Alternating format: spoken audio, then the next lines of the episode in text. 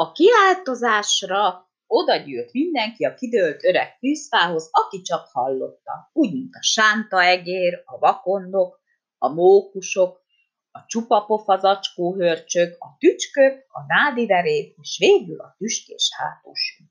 A legkisebb ugrifüles büszkén mutatta nekik a fésűt.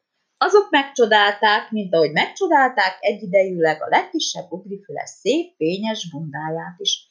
Fésülj meg minket is, kérték a legkisebb ugrifüles. Megfésüllek, bólogatott a legkisebb ugrifüles, csak álljatok szépen sorba. Először megfésülte az sántaegeret. A sántaegér boldogan mutogatta mindenkinek a bundáját, még a siklókígyót is felébresztette a kidőlt öreg fűszfallat. Nézd, milyen szép a bundám! A siklókígyó mérgesen sziszegett, amikor felébresztették. Mi az, pálba készülsz? Sántaegér csak bevetett a siklókígyót. Aztán megfésülte a vakondot. A vakondoknak gyönyörű fekete fényű lett a bundája. Hmm, mondta a vakondok, ha nem látnám, nem is hinném, hogy az enyém. Azután megfésülte a mókusokat.